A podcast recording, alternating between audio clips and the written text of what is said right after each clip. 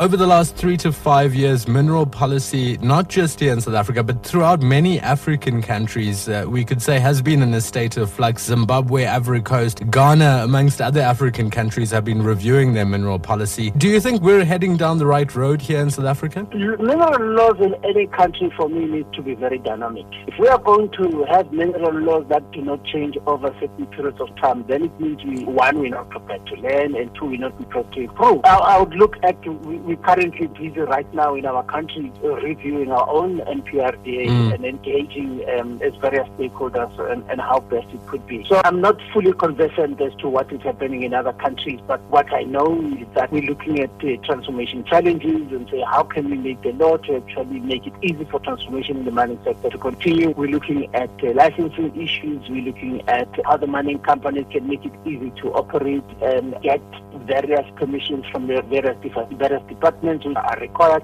So we're looking at all those things and looking at all the blockages that might be there that might uh, make it difficult for the mining company to operate.